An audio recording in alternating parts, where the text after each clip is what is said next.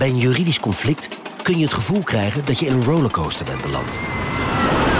Je wereld staat op zijn kop en je bent de controle even helemaal kwijt. Dan is het fijn als je bent verzekerd bij ARAG. Daar werken topjuristen en advocaten die je begrijpen. Die een stap extra voor je zetten. En je het gevoel van controle teruggeven. Met kennis en informatie, met heldere uitleg en met gericht advies. ARAG. Juridisch probleemoplossers. Nieuw Aquarius Red Peach Zero Sugar. Met zijn heerlijke frisse perziksmaak zonder suiker draagt Aquarius bij tot jouw dagelijkse hydratatie. En helpt zo mee om je vochtbalans op peil te houden tijdens alledaagse, actieve momenten. Thuis, op het werk of onderweg. Ook verkrijgbaar in smaken lemon en orange. Probeer hem nu.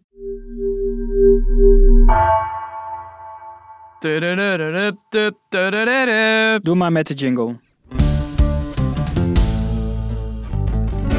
We leven in turbulente tijden.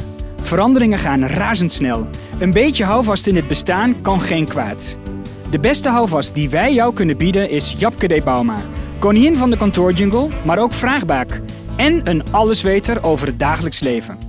In de podcast Japke-d. Denkt mee bieden we wekelijks een reddingsboei, een luisterend oor, tips en soms een beetje troost. Mijn naam is Peter Leijten, ik ben redacteur bij NRC en ik werk al jaren samen met Japke. Japke, welkom. Leuk dat je er bent. Hallo. Ja, en je wilt het vandaag hebben over een onderwerp waarvan jij vooraf zei dat ik het waarschijnlijk niet zo leuk zou vinden om het over te hebben. Ja, namelijk kinderen krijgen. Ja, en dan ook nog vooraf dat je kinderen krijgt. Dus ik dacht echt van, nou, dat vind jij vast helemaal niks. Dat is zo'n saai onderwerp. Jij als iemand die geen kinderen heeft, vindt dat vast heel erg saai. Ik denk dat dat heel erg meevalt. Oh, gelukkig. En of zit je nou te faken zeker, of niet? Nee, ik zit niks te faken. Waarom wil je het over kinderen krijgen hebben? Nou, ik heb een beetje een soort van mini-babyboom om me heen. Ik zie die mensen lijden. Je bedoelt neefjes, nichtjes erbij? Nou, nee. Vrienden, mijn buren. Ah. Allebei trouwens. Aan allebei de kanten heb ik baby's. Twee ooievaars in beide tuinen? Twee ooievaars. Ik weet niet of je tuinen hebt. Ze zijn bij mij overgevlogen, maar bij de buren wel. Ik merk gewoon dat er natuurlijk niet zo heel veel verandert in het krijgen van kinderen. Namelijk dat het best wel een enorm project en gedoe is. Want jij bent ervaringsdeskundige? Ik ben zelf ervaringsdeskundige, inderdaad. Ik heb een dochter van 19. 19 al? En dan zit je 19 alweer.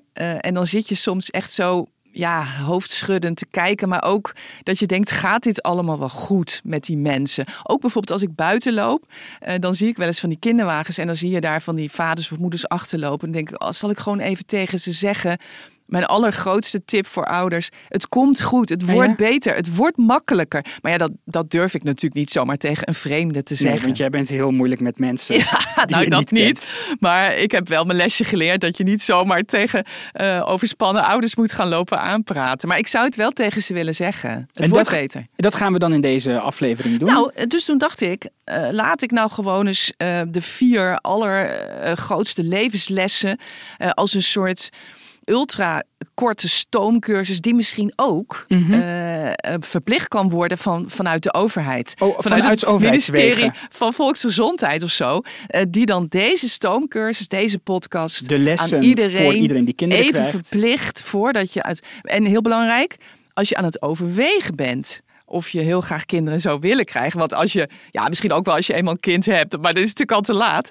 Maar dus daar is deze cursus ook wel voor. Maar ook vooral in die fase van, zouden we het leuk vinden om samen kinderen te krijgen? Gewoon dingen die handig zijn om te weten. En wat betekent het voor mensen die niet overwegen om een kind te krijgen of te nemen?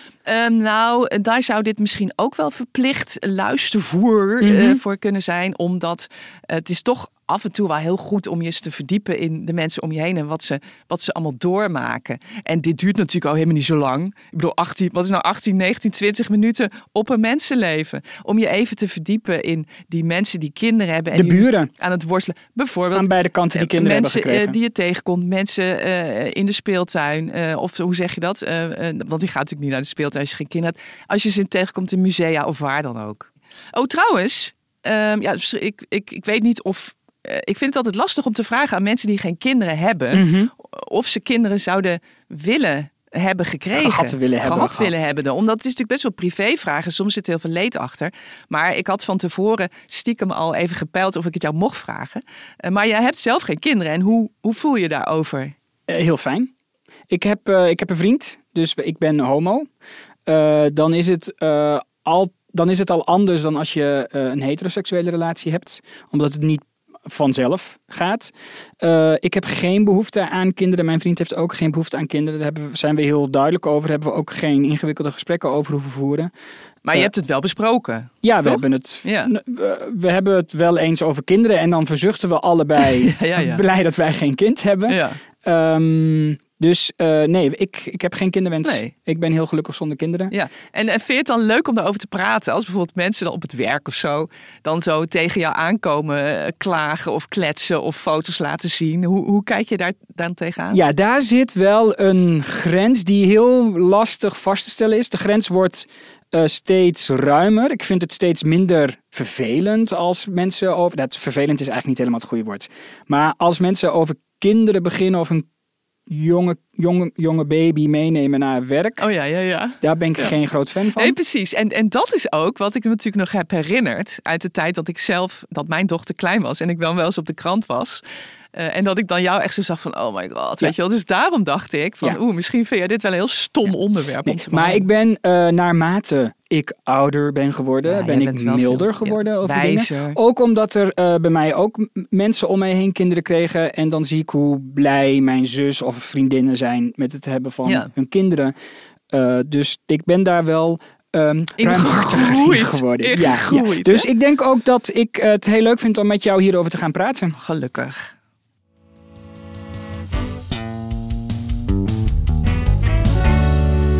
Jij had 4 lessen voor... Ja, ik had 4 lessen voorbereid. Zal ik de lessen opnoemen? Want we hebben dit natuurlijk met elkaar besproken. Ja. En dan ga jij zeggen... maar voor de structuur. Precies. Jouw eerste les is... De roze wolk bestaat niet. Nee, de roze wolk bestaat niet... sowieso die term, daar moeten we vanaf. Ja. Hè, want ik denk Hoe is die term erin gekomen? Nou, ik denk dat die ooit is bedacht door een of andere kantoorklerk van SGP of CDA-achtige huizen. Sowieso een man, kan niet anders. Die heeft de roze wolk bedacht. En dat is zo'n man die dan vlak na de geboorte... met zijn gesteven boord en aktentas weer snel naar zijn werk vlucht, denk ik. Zijn vrouw achterlatend. Zijn vrouw achterlatend. Roze wolk. Ja, want vrouwen zijn ervoor. Hè? Ja. Vrouwen weten alles over baby's. Dus die kun je gerust daarmee achterlaten. Moederinstinct, dat soort gelul. Moederinstinct bestaat niet. Hè? Dat is trouwens ook een les. Maar goed, roze wolk. De realiteit heeft niks met een roze wolk vaak te maken. Sommige mensen wel. Hartstikke mooi en meegenomen en geweldig als dat gebeurt. Maar er zijn ook heel veel mensen voor wie de roze wolk nog het meeste lijkt op van die wolken die je wel eens ziet als een tankwagen met giftige stoffen is gekanteld. Weet je wel?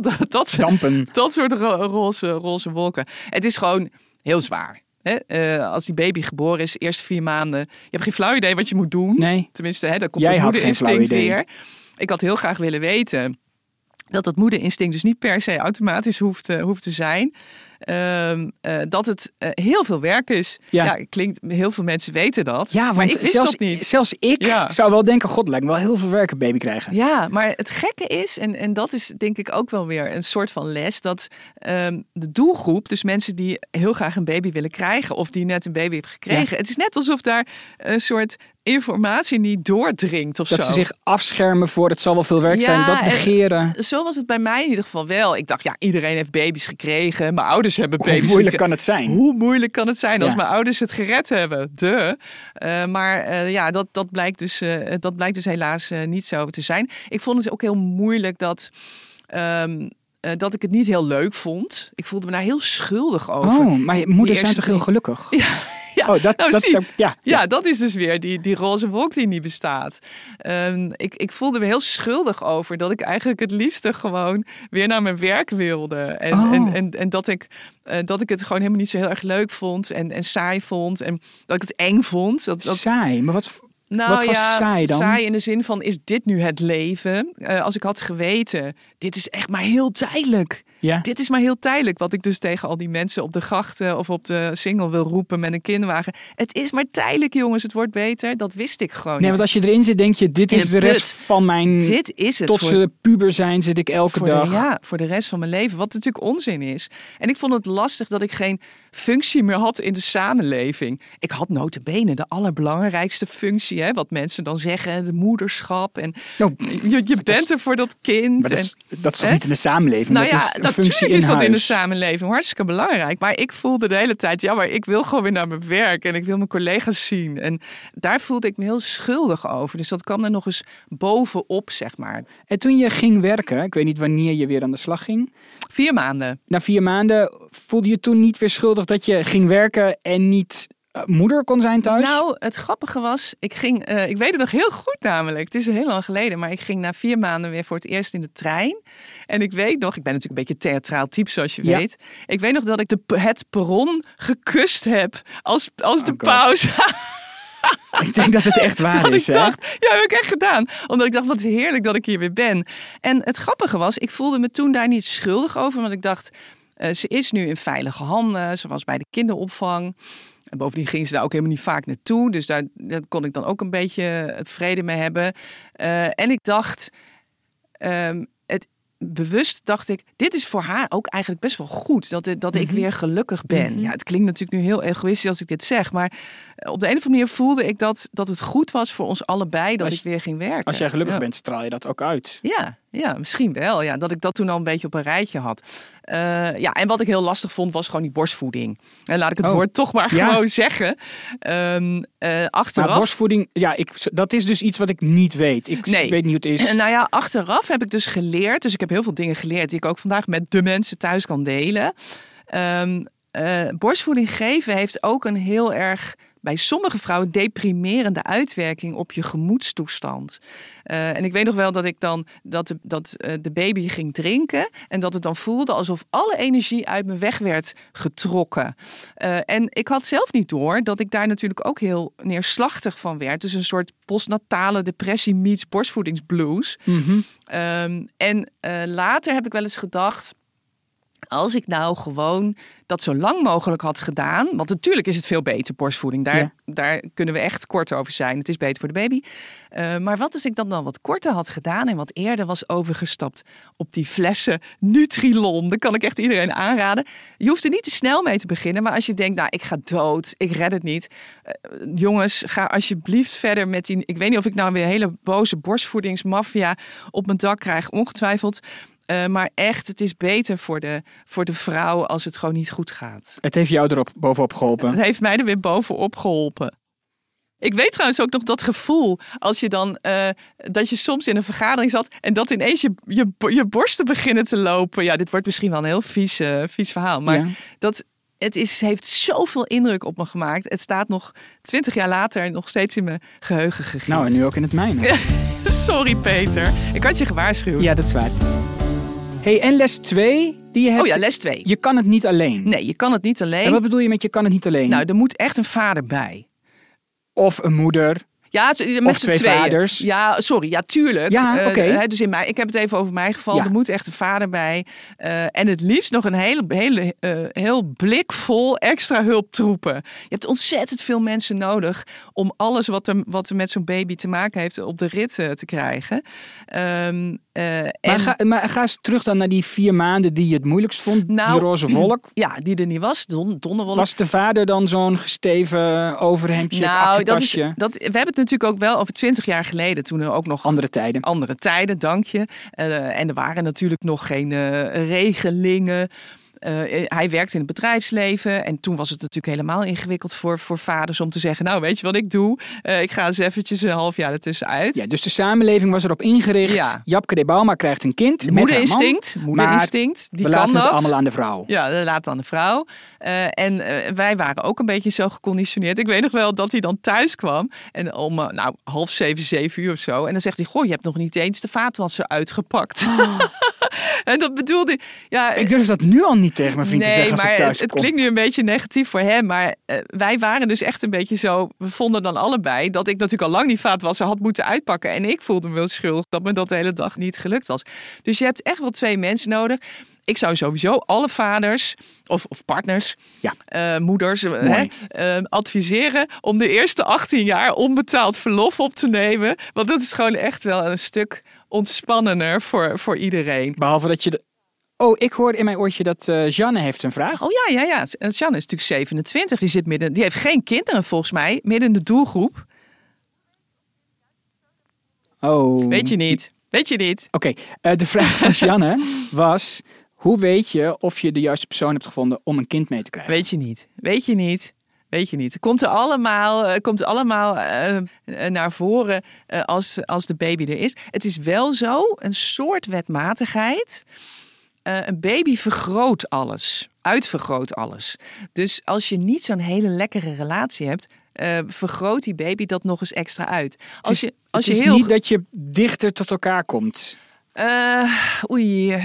daar heb ik dan niet genoeg voor doorgestudeerd om dat te kunnen zeggen. Maar ik heb wel gemerkt, mensen die elkaar heel leuk vinden, het gaat heel goed, veel humor, ze kennen elkaar goed, houden van elkaar, bla bla. Dat die over het algemeen, dat dan sterker kan worden. Ja. Maar je weet het van tevoren niet. Je weet ook niet wie van de twee gaat flippen, bijvoorbeeld. Dat weet je. Nou, in mijn geval... Vreemd gaan, wat is flippen? Flippen. Nee, ik heb vreemd gaan. God, dat is weer een ander onderwerp. Flippen bedoel ik mee... Een van de twee kan in paniek raken. Ah. En in mijn geval was ik dat natuurlijk weer. Een van de twee kan het gewoon ineens allemaal niet aan. En dan moet die andere natuurlijk wel beschikbaar daarvoor zijn. En wat bedoel je als je zegt in paniek raken? Je hoeft niet heel diep erop in te gaan, maar wat ik al net zei bij die roze wolk. Ik voelde me neerslachtig. Ik dacht dat ik het niet goed deed. Overigens is dat ook normaal, hè? Want je doet het natuurlijk niet goed. En tegelijkertijd doe je alles heel goed. Dat denk je inderdaad. Ja, dat denk je dat je alles verkeerd doet. Hoe kan het nou dat ik niet weet hoe deze baby werkt? Je krijgt er geen handleiding bij. Dus dat flippen begon af en toe dat ik dacht, ik kan dit gewoon niet. Oh, maar ik zou er ook van flippen. Ja, maar dat weet je niet van tevoren, Peter. Want sommige mensen die ontpoppen zich dus ineens tot... daar komt dan die term modelvader of modelmoeder vandaan. En die kunnen alles, die zijn lekker relaxed. En ik had dat dus niet. En het is handig dus als een van de twee er dan is om dat weer op te vangen.